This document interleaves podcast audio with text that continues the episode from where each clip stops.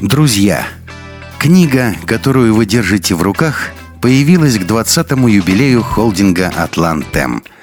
Интересный факт. Ровно 10 лет назад у этого издания был предшественник.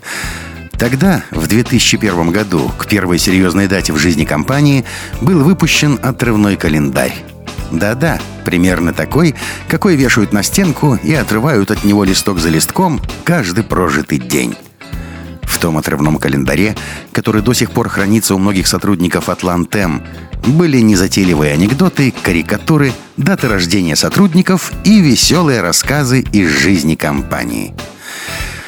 Книга, изданная к 20-му дню рождения, отличается от отрывного календаря так же, как холдинг Атлантем образца 2011 года от самого себя десятилетней давности.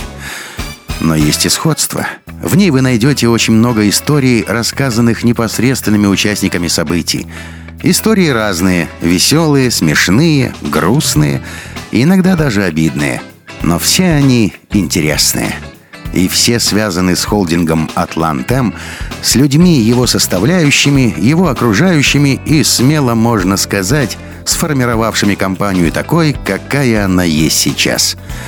Истории от первого лица – основателей, топ-менеджеров, сотрудников самого разного уровня, партнеров, друзей и даже конкурентов. Другими словами, у вас в руках 20 лет жизни успешной компании. Летопись, охватившая целую эпоху, причем изложенная не скучным языком, а написанная яркими красками, сильными мазками и уверенной рукой. Читайте. То есть слушайте.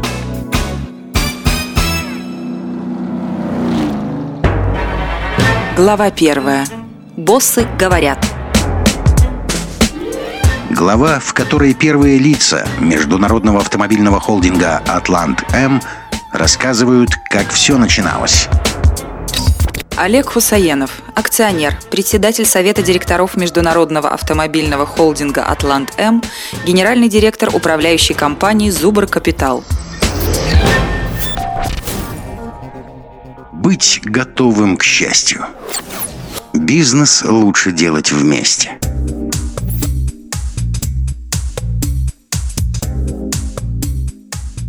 Моя предпринимательская деятельность началась в Москве во время учебы в Институте гражданской авиации.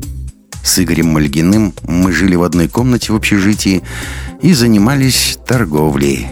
Тогда это было для нас не способом обогащения – Единственное, для чего мы это делали, чтобы было на что вечером пойти в ночной клуб, познакомиться с приятными девушками и угостить их хорошими напитками. Все, что мы зарабатывали за день, в тот же вечер полностью спускали. У нас никогда не было желания накопить. И в этом был огромный кайф и то глобальное различие, которое пришло потом, после студенчества. Тогда мы понимали, что вся жизнь еще впереди, что сейчас копить не нужно, и жили одним днем. Способов подзаработать было много. Мы перепробовали разные. Например, билеты в московские театры всегда были в дефиците. Студенты собирались группами, на ночь приходили к театральным кассам и всю ночь там толкались. Было такое соревнование, наподобие регби, кто кого оттеснит от касс – в 9 часов касса открывалась, и кто оказывался впереди, тот получал самые лучшие билеты. Потом эти билеты перепродавались в 2-3 раза дороже. Напротив нашего общежития был огромный комплекс «Динамо». Там можно было устроиться работать барменом. Существовали нормы нарезки колбасы, но студенты резали ее чуть тоньше. В результате получалось, скажем, не 10 бутербродов, а 12. Я всегда считал себя законопослушным гражданином и, конечно, понимал, что все это не совсем хорошо. Поэтому, когда встал вопрос, как заработать на водительские права, я пошел работать ночным грузчиком. В течение двух с половиной месяцев пришлось зарабатывать столько, сколько раньше я зарабатывал за 2-3 дня. Зато абсолютно честно. Тогда Игорь Мальгин каждое утро ел свежие булочки, йогурты и творожные смеси, которые я приносил со смены. Мы с Игорем всегда были очень разные. Встретились мы с ним по воле случая. Так получилось, что первые 3-4 месяца я жил в комнате общежития один. человек, которого должны были подселить ко мне, по каким-то причинам не приехал, Мальгин жил вообще в другом блоке.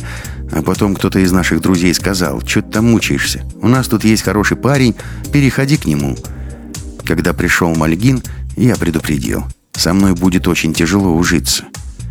Игорь поразил меня тем, что ужился со мной. В следующем году будет 30 лет, как мы живем вместе. Мальгин – мой друг. Все время, пока мы жили в общежитии, мы все делили пополам. И еще тогда дали друг другу слово, что чем бы мы ни занимались, все будем делить пополам. Мы это слово сдержали. И в этом не было мальчишества и мушкетерства. Бизнес делать лучше вместе. Это моя точка зрения. Если бы сегодня я начинал все сначала, я делал бы все с теми же людьми и точно так же. Я ловлю кайф от работы и работы и восполняю свою энергию. Виктор Острейко придумал такую фразу, по крайней мере, ему я ее приписываю. «У каждого свой ритуал успеха». Мой ритуал успеха, моя самая сильная сторона – я умею найти талантливых людей и убедить их работать вместе со мной на меня и на мою идею. Я ценю компанию и партнерство – и из многих людей могу сразу выделить тех, кто чего-то стоит. Но прежде чем сделать предложение о сотрудничестве, я очень долго присматриваюсь к человеку. Так было с Сергеем Савицким. В то время я организовал кооператив по мытью окон. Сергей Савицкий работал в бригаде у Игоря Рябова. Я заметил, что он очень ответственный, очень сообразительный, что есть в нем что-то такое, что нужно мне как компаньону. Поэтому, когда мы начали организовывать брокерский дом «Атлант-М», именно ему я предложил присоединиться к нам. Когда человек работает, по нему сразу видно, чего он стоит.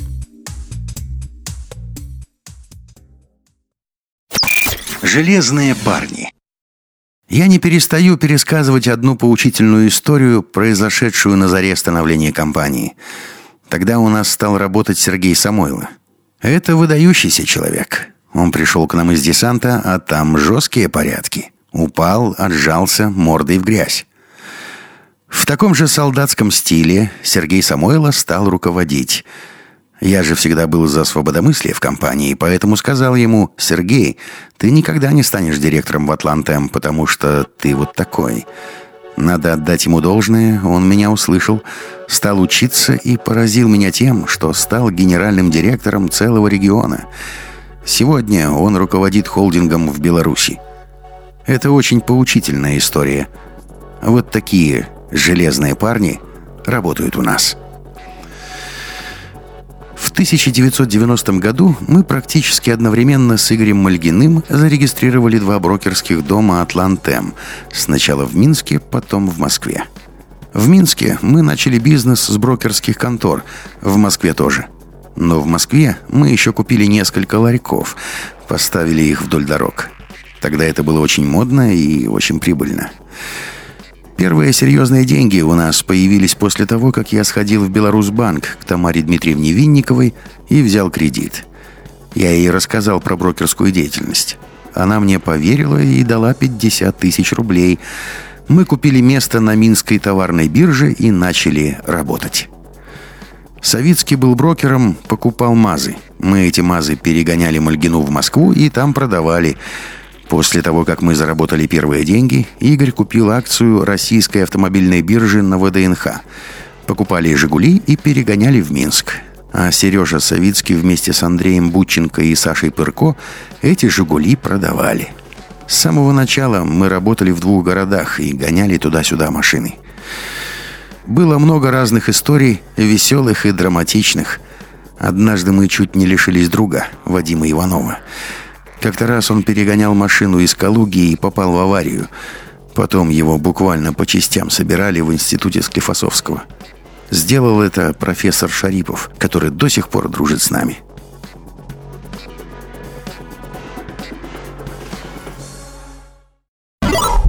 Как по Марксу.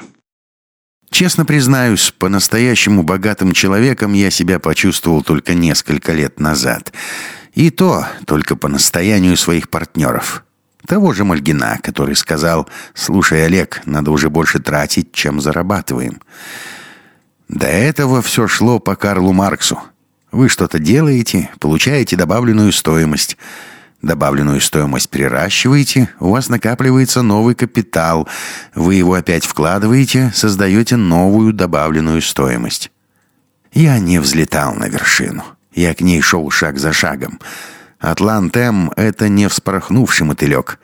Это каток, который катится, катится, катится, медленно, но его не остановить. И через какое-то время, видите, он на вершине.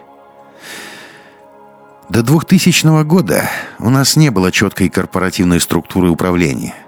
Тогда все было по-пацански. Все в кучу, смешано. Мальгин приглашал кого-то в компанию и говорил, 25% акций будут твои. Я приглашал еще кого-то, у тебя будет вот столько-то. Тогда никто не разбирался в том, что такое акционерное общество или общество с ограниченной ответственностью. До поры до времени, пока не начались конфликты.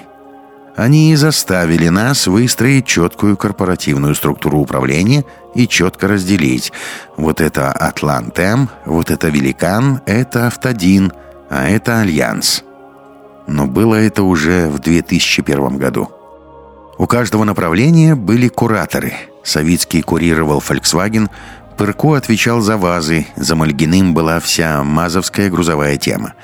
А я, как правило, никогда сбытом не занимался. Я занимался стратегией и бюджетом.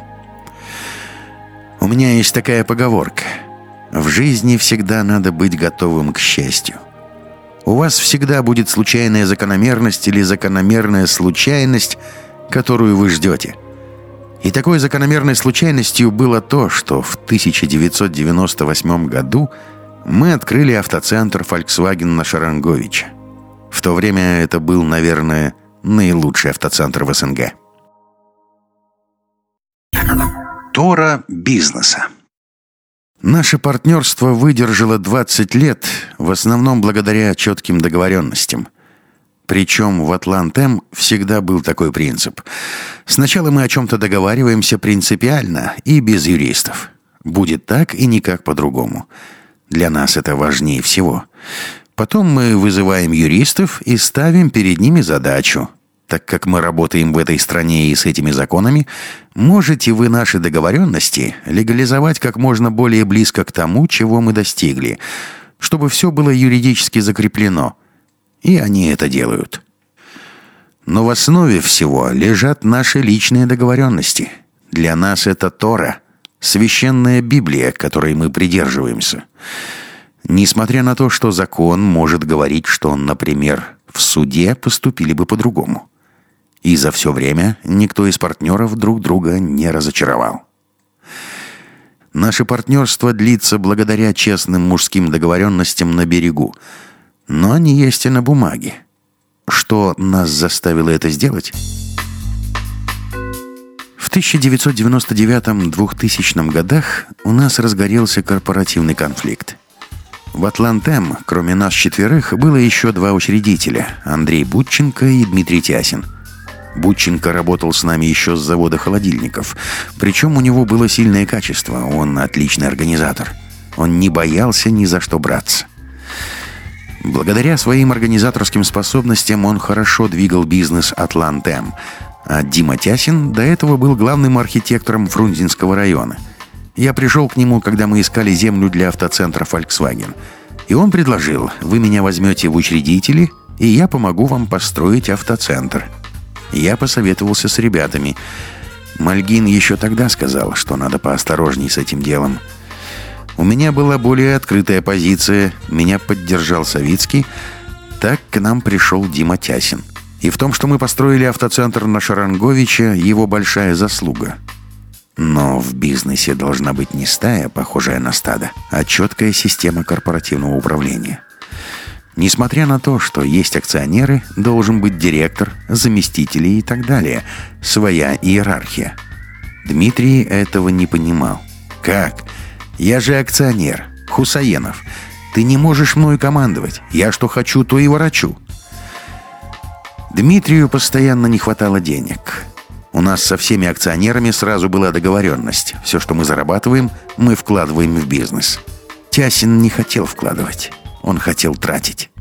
И так как он сидел на строительных подрядах, он стал получать откаты. И его же подрядчики нам его сдали.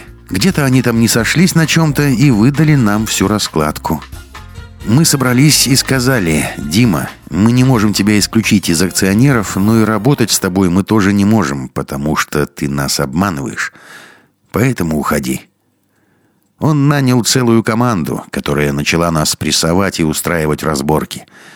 Мальгин тогда занял мудрую позицию. «Давайте не будем воевать, давайте соберемся у меня на даче под Москвой, сядем и все спокойно пропишем». А Дима дружил с женой Бутченко, и через его жену он как-то и Андрея перетянул на свою сторону. Когда мы собрались и договорились приехать на дачу, они вдвоем не приехали. Савицкий позвонил Тясину. «Дима, почему ты не приехал?» На что тот ответил дословно. «Я с вами на одном поле срать не сяду». Мы собрались без них, потратили пять дней, но прописали, что за компания, какая она, как управляется, кто акционеры – как делятся дивиденды, когда собирается совет директоров и прочее. Мы договорились, что втроем владеем Атлантем, а все остальные общества делаем отдельно. Великан, Автодин. С 2001 года у нас выстроилась система акционерного владения и корпоративного управления. Мы стали четко понимать, как разделяются компании. Но толчком для этого был конфликт. Конфликт – это тоже хорошо – он двигает вперед. Бизнес и война несовместимы. Когда возникает конфликт, надо действовать формально по законам того государства, в котором ты живешь. И несмотря на огромное силовое давление, если вы действуете правильно, государственная машина все равно начинает работать на вас. Я помню, был забавный случай. Лихие 90-е. Дима Тясин нанял для разбирательства с нами какого-то отставного генерала, то ли КГБ, то ли погранвойск. Короче, крутую крышу. И они забили мне стрелку рядом с Кремлем на Старой площади, чтобы продемонстрировать свою силу. У меня тоже были друзья из Кремля, и я обратился к ним за помощью. Они не отказали. Мы встретились на Старой площади. Мои ребята спросили у отставного генерала, «А почему вы назначили встречу на крыльце этого здания? У вас пропуск сюда есть?» «Нет, пропуска нет». «А у нас есть. Давайте вместе войдем в это здание и спокойно поговорим». Мы прошли на Старую площадь, и там важные люди с моей стороны сказали, «Мы не допустим, чтобы на наших друзей давили. Решайте конфликт мирно». И до сегодняшнего дня мы придерживаемся линии решать все мирно, в рамках закона, не прибегая к силовым методам. Бизнес и война несовместимы. Либо вы делаете бизнес, либо воюете. Я прирожденный бизнесмен. Мне нравится этим заниматься и, соответственно, никогда не хочу конфликтовать. Я не боюсь этого, потому что я рос в маленьком бандитском городке, где невозможно было сходить в магазин, чтобы тебя не остановили хулиганы и не потребовали отдать деньги. С пяти лет я уже ходил на бокс, а потому конфликта я никогда не боялся. Но есть народная мудрость. Худой мир лучше доброй войны. Для бизнеса это действует стопроцентно. Деньги любят тишину. Долг платежом красен. А еще есть поговорка, что долг платежом красен.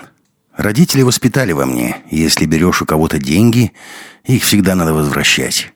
Взял деньги – верни. Мне очень повезло с финансовым директором Тимофеем Марцинкевичем. Он проповедует такую же мораль. Соответственно, Атлантем и все наши компании работают с долгами. Да, бывают кризисы, когда очень трудно вернуть деньги – но всегда можно договориться.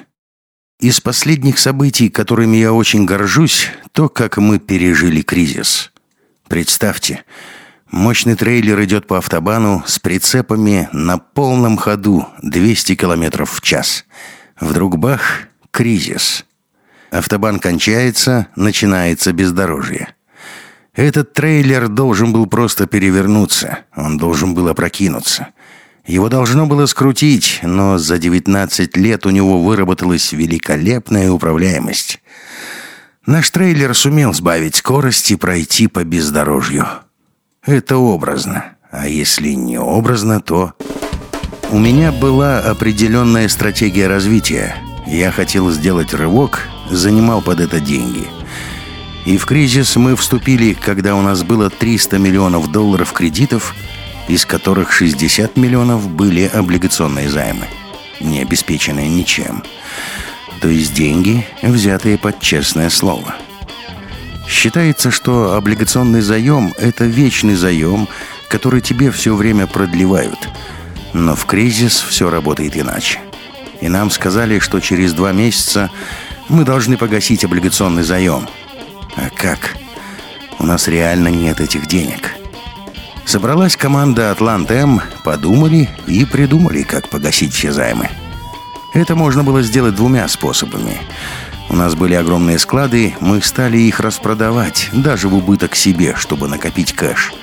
Второе, у нас были объекты. К примеру, автоцентр в центре Москвы на Садовом. Хороший объект для продажи даже в кризис. И мы его продали. Я был очень горд тем, какой командой я управляю и какую управляемость она показала. От этого я испытал очень мощный кайф. Кроме того, я вижу огромную заслугу Атлантем в том, что он повернул весь авторынок. За месяц до нас Инкомавто не погасил облигационный заем, и все инвесторы поставили крест на автомобильном бизнесе. Мол, это не та отрасль, она в кризис не жизнеспособна. Нам тут же позакрывали все банковские кредиты. Банки стали звонить дилерам и требовать возврата денег. По большому счету, от нас никто не ожидал, что мы погасим облигационный заем. А мы взяли и погасили. Тогда инвесторы изменили свою точку зрения. О, оказывается, в автобизнесе не все так плохо. Следом за нами погасил займы «Автомир», и тогда инвесторы успокоились и перестали звонить нам каждый день.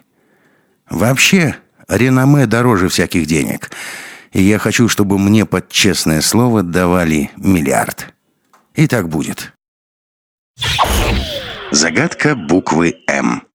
Почему Атлант М? У всех свои версии. Все думают, что настоящий ответ знаю только я. На самом деле его не знает никто. Все версии правильные. Молодежные, Минский, Мальгин, Московский, Модерновый. Все это очень хорошо и нам подходит. Но так и быть, открою секрет. Буква «М» в названии «Атланта» из авиации. Мы обслуживали самолеты Ту-154. Потом на смену им пришел ничем не отличающийся внешне, но очень сильно отличающийся по начинке и содержанию Ту-154М. И с того времени я запомнил, что когда происходит какой-то апгрейд, на смену одной машине приходит другая, но название не меняют, а добавляют просто литеру. Сначала мы назывались «Молодежный производственный центр «Атлант», Потом мы сменили название и стали брокерским домом «Атлант». Я предложил, давайте добавим букву «М». Добавили. Она всем подошла. Минский, Московский, Молодежный, Модерновый. Лично мне нравится молодежный. Великая сила. Сейчас открою секрет, о котором не говорил никому. На самом деле я большой эгоист. Забочусь только о себе. Мне доставляет огромное удовольствие дело, которым я занимаюсь. Работа. У меня есть четкое видение, что и для чего я делаю. Я зависим от работы – я трудоголик. Для семьи моей это, наверное, плохо, а для других хорошо. Для того, чтобы заниматься бизнесом без оглядки, нужно, чтобы в семье было счастье. Чтобы у тебя был крепкий тыл. Вторая жена досталась мне в награду за то, что я не подлечил в жизни. Она сейчас генеральный директор нашей семьи. Это мой тыл, и у меня развязаны руки для того, чтобы двигаться дальше. — Мужчина, он как корабль. Утром выходит из гавани и уходит в море. Там может штормить, кидать на мели, что угодно может происходить. Но вечером он должен вернуться в свою тихую гавань и там отдохнуть. чтобы утром снова выйти в море. Каждый день на протяжении этих лет я был счастлив. В своей жизни я много чего менял, но не из-за того, что я несчастлив. Я меняю для того, чтобы счастье продолжалось. Как только ты остановился, счастья больше не будет. Профессор Шарипов, с которым я дружу, говорит, ты параноик, ты не можешь сидеть на месте, не можешь насладиться чем-то. Я всегда смеялся, но сейчас я, наверное, с ним согласен. Мне снова и снова нужны вызовы, новые проекты. У меня часто спрашивают, какова моя цель. Предполагается ответ – деньги. Миллиард, два, три миллиарда. Да, моя цель – деньги – Потому что если ими распоряжаться правильно, это великая сила, которая может помочь очень многим людям. И деньги – хорошее подспорье, чтобы развиваться дальше. В группе наших компаний работает более 4000 человек.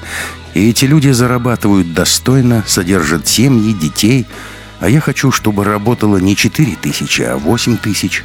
Это тоже моя цель. У меня есть свои слабости. Я, к примеру, волокитчик – если мне не поставить жесткие условия, то могу целый день проволокитить и ничего не сделать. Поэтому я всегда расписываю свое время в ежедневнике. Для меня момент счастья, когда я вечером вычеркиваю в нем сделанное.